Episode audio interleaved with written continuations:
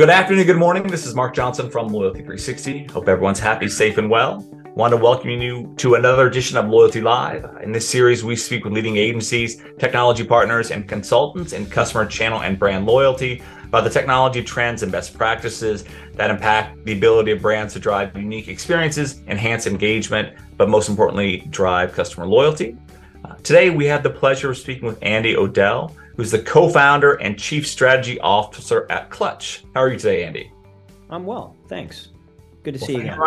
Yeah, nice seeing you as well. Uh, that nice uh, little comfy uh, uh, locale you have there. It looks like. Yeah, it is comfy. Yeah. Good.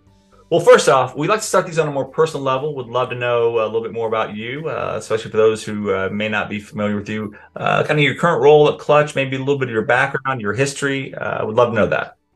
Yeah, sure.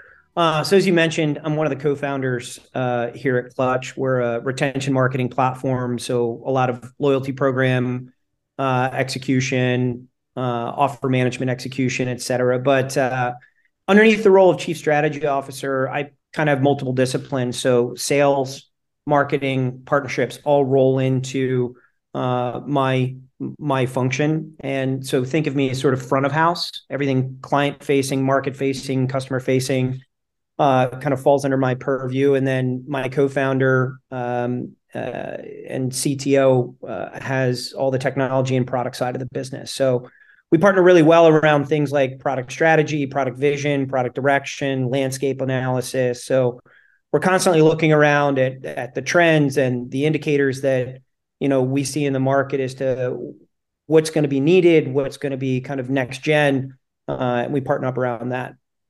Okay. Uh, as far as my background, definitely serial entrepreneur. Um, you know, we founded this company over 10 years ago, but prior to that, I've I've had uh, you know different iterations of entrepreneurship, everything from real estate development to mobile app development.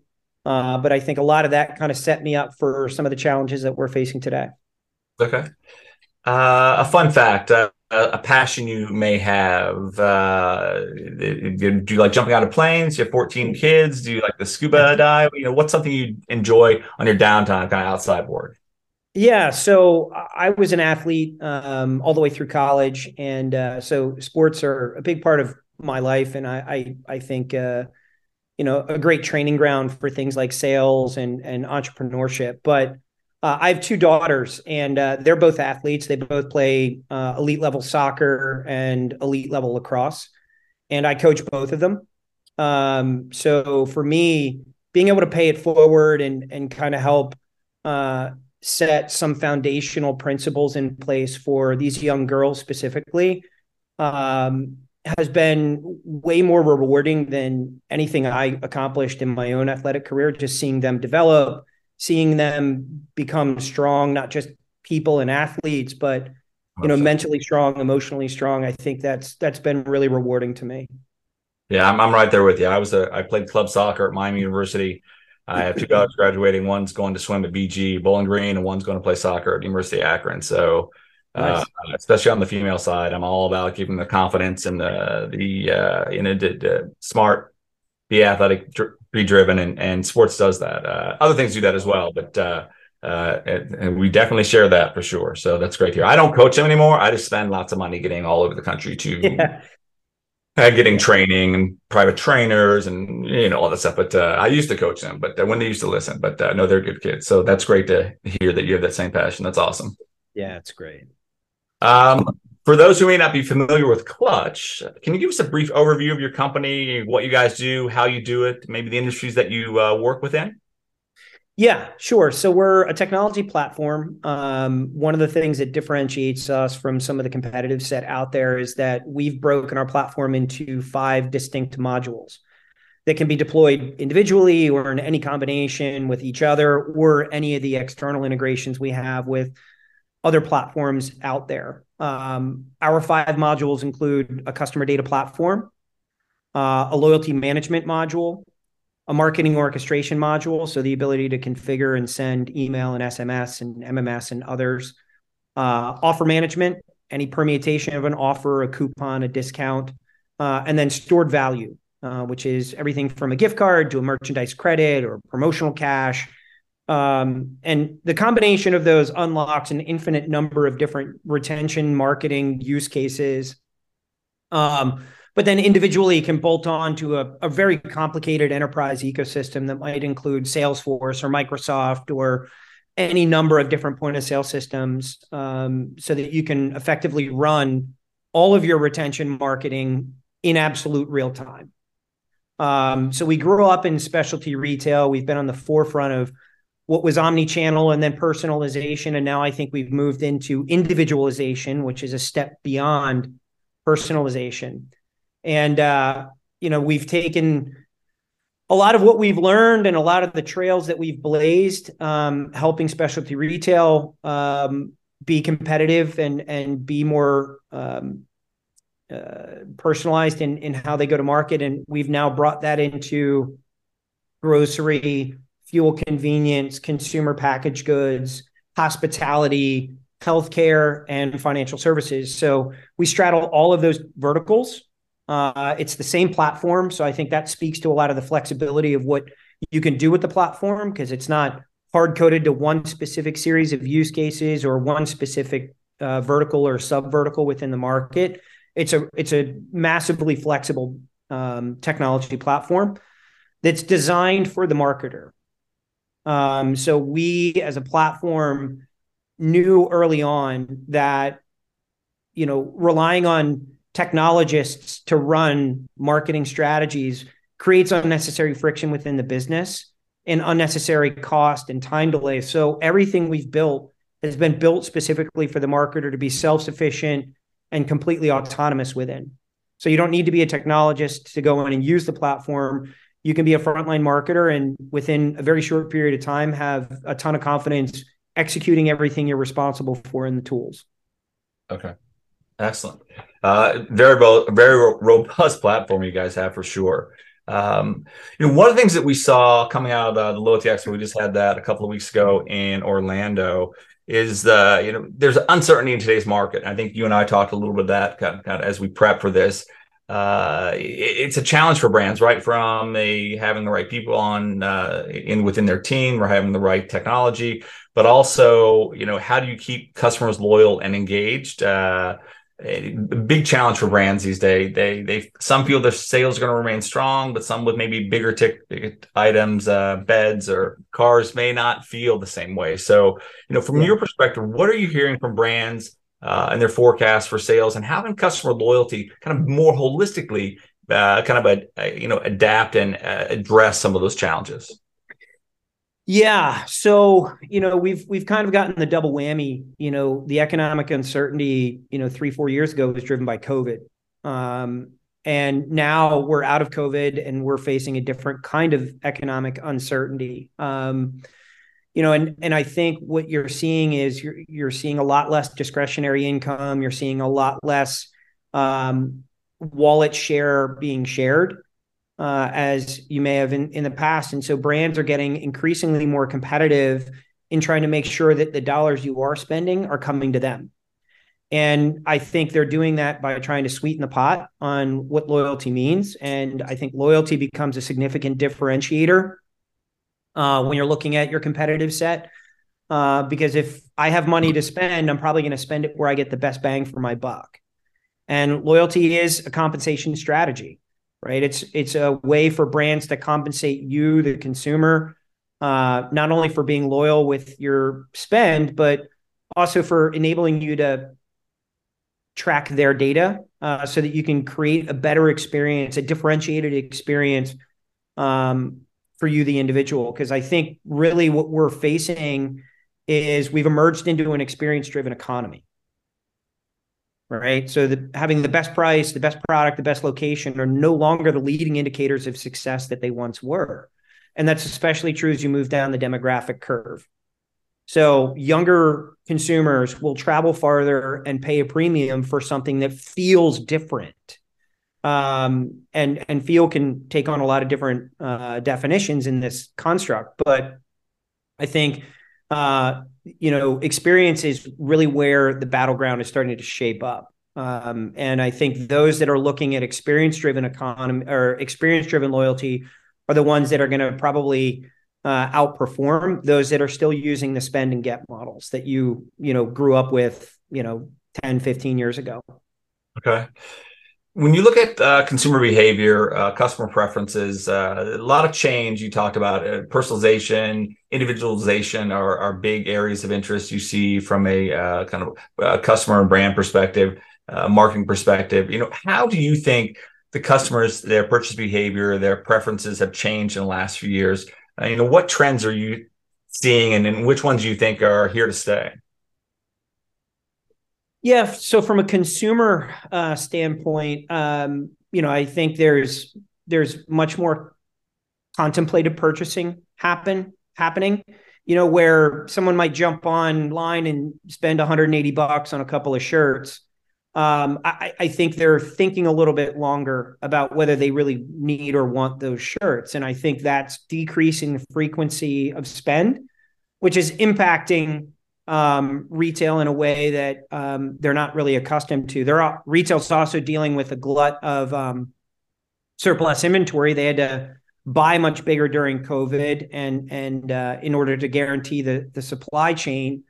Uh, and and so I think it's a bit of a double whammy for retail. So they have sort of lower turnover uh, mixed with uh, diminished consumer frequency, uh, at least in specialty retail. I think grocery and consumer packaged goods, there's some differentiation there too. You you probably are seeing um, the grocery basket's a little less full. Instead of maybe 100 items, they're buying 80 items uh, to support the family, uh, just because of some of the underlying economic uncertainty that's out there. That makes sense. When you look at uh, these changes that that you reference, uh, kind of across different industries, you know, how can customer loyalty programs, customer loyalty strategies, uh, you know, reward content or kind of bigger picture, you know, customer loyalty approaches impact the customer behavior? Uh, you know, and what do you see that may be working for some of the clients that you work with? Yeah. So as I sort of touched on a second ago, I think um, if I've got a hundred dollars to spend, am I going to spend it somewhere where I'm just getting a hundred dollars worth of product, or am I going to spend it somewhere where I'm getting a hundred dollars worth of product and and something else, whatever that something else is? It's a better experience. Maybe it's a discount. Maybe it's you know loyalty that I can redeploy later on to kind of stretch my dollars on the next purchase. I'm probably going to choose the path that that has a little something more uh, on the table. And I think a lot of the the luxury brands that are out there that have been sort of resistant to the concepts of loyalty because they perceive it as a discount, which impacts the brand cachet, I think are starting to rethink that, and they're doing that in some ways that um, convey value without necessarily impacting the price point uh, that they're trying to hold on to. You're seeing this in definitely more the the high ticket item purchase categories. Uh, but it's gift with purchase. It's you know with cars, it's it's you know additional service value that they can add on to the to the purchase price. So you know your first you know X number of uh, oil changes or services are are now included in the purchase price. So again, they're trying to find ways to extend uh, the value that you're that you're paying for uh, without diminishing the value of the product you're buying. Excellent. Makes sense. When, when you look at uh, some promotional opportunities, you talked about uh, you know weaving things into that initial purchase, the oil changes, others. Uh, partnerships are a big uh, promotional opportunity if you can get alignment. You know, what do you see from a promotional opportunity perspective uh, that may be working for some of your brands? You know, it's it's. Uh, I think everyone's trying to figure out what's going to move the needle, right? And I, I, don't think there's like a universal answer to that. Um, and and I think that really speaks to some of the big trends that we're seeing out there around machine learning and applied artificial intelligence. You know, Mark, you and I are very demographically similar. Um, we have a lot of the same interests. Uh, we we have similar uh, careers. We have similar demographics, but you and I are not the same person. You know, personalization as an idea really stops um, when you compare us demographically and, and sociographically. So you and I would kind of be personalized in the same way under a personalization strategy. So the offers, the incentives, the motivators, the engagement that we would see or receive would be identical, um, but still personalized because it's looking at us at a segment level.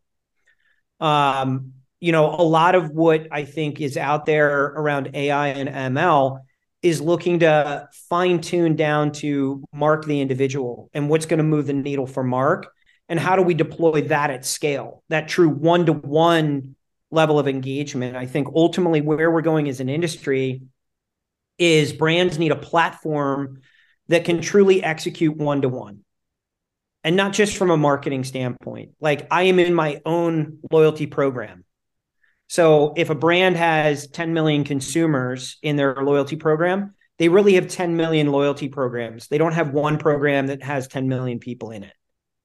And I think that's the big trend that that I think is starting to take form right now and that's why there's so much investment in the ML and the AI side of things because marketers would never be able to scale that level of individualization without automation and artificial intelligence doing the work for them.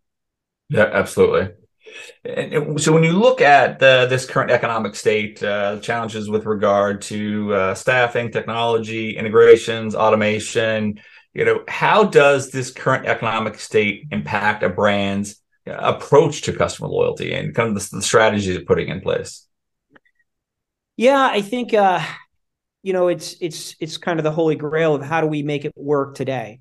Um, and I think there is a lot of replatforming going on. I think there's less reliance on consultation and strategy, and maybe more emphasis being put on execution uh, and optimization.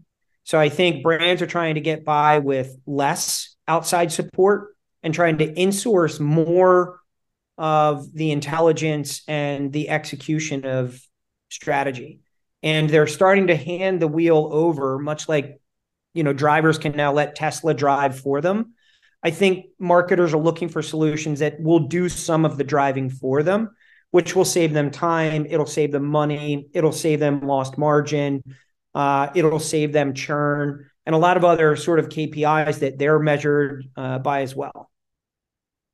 So i think again the automation and, and the artificial intelligence and ml are kind of the big drivers here Excellent. Well, in that vein, when you look at uh, you know ML, artificial intelligence, uh, chat uh, GPTs, and and and the opportunities, uh, would that be one area of uh, you would recommend brands they should consider uh, to focus on to get kind of grasp on, or you know what one piece of advice would you recommend to a brand who's looking to optimize their customer loyalty offerings? Yeah, I mean, it, it all starts with data, right? So for you to have a functional long-term strategy, you need to have a CDP, a customer data platform, whether it's homegrown, Clutch's, or anybody else's. You need to unlock your business by consolidating all of the consumer data into a single instance of who is Mark, right? Every interaction, every action, the lack of any interaction as well. So now the absence of data can become data from which you can now execute upon. So I, I think uh, the challenging piece of that is that you know having a CDP doesn't have an ROI, right? So you're going to have to make this investment in core infrastructure, core technology to be able to actually execute an effective long-term ML or AI-driven strategy. And it's it can be difficult to justify that because the cost is there, but the ROI isn't um, you calculate the ROI based on now being able to affect individualized loyalty strategies that are again driven by machines um, that don't ask for raises and never need sick time um, to kind of propel your business forward in a way again that feels completely authentic to me the consumer that feels valuable to me the consumer and enhances my wantingness to provide you with my loyalty whether there's a program that I'm opted into or not. It's just a better experience. It's less friction. It's more timely. Okay. Well, Andy, uh, very insightful today. I uh, love your takes on uh, kind of the state of customer loyalty and, and what you're seeing uh, with regard to AI and machine learning and how brands can leverage. Uh, so, thank you very much for taking the time to share it with us and our audience. Uh, again, it was very insightful, very germane. Cool. Thanks, man. Absolutely. Uh, thank you, everyone else, for taking time to listen today. Make sure you join us again for another edition of Loyalty Live soon. Have a wonderful day.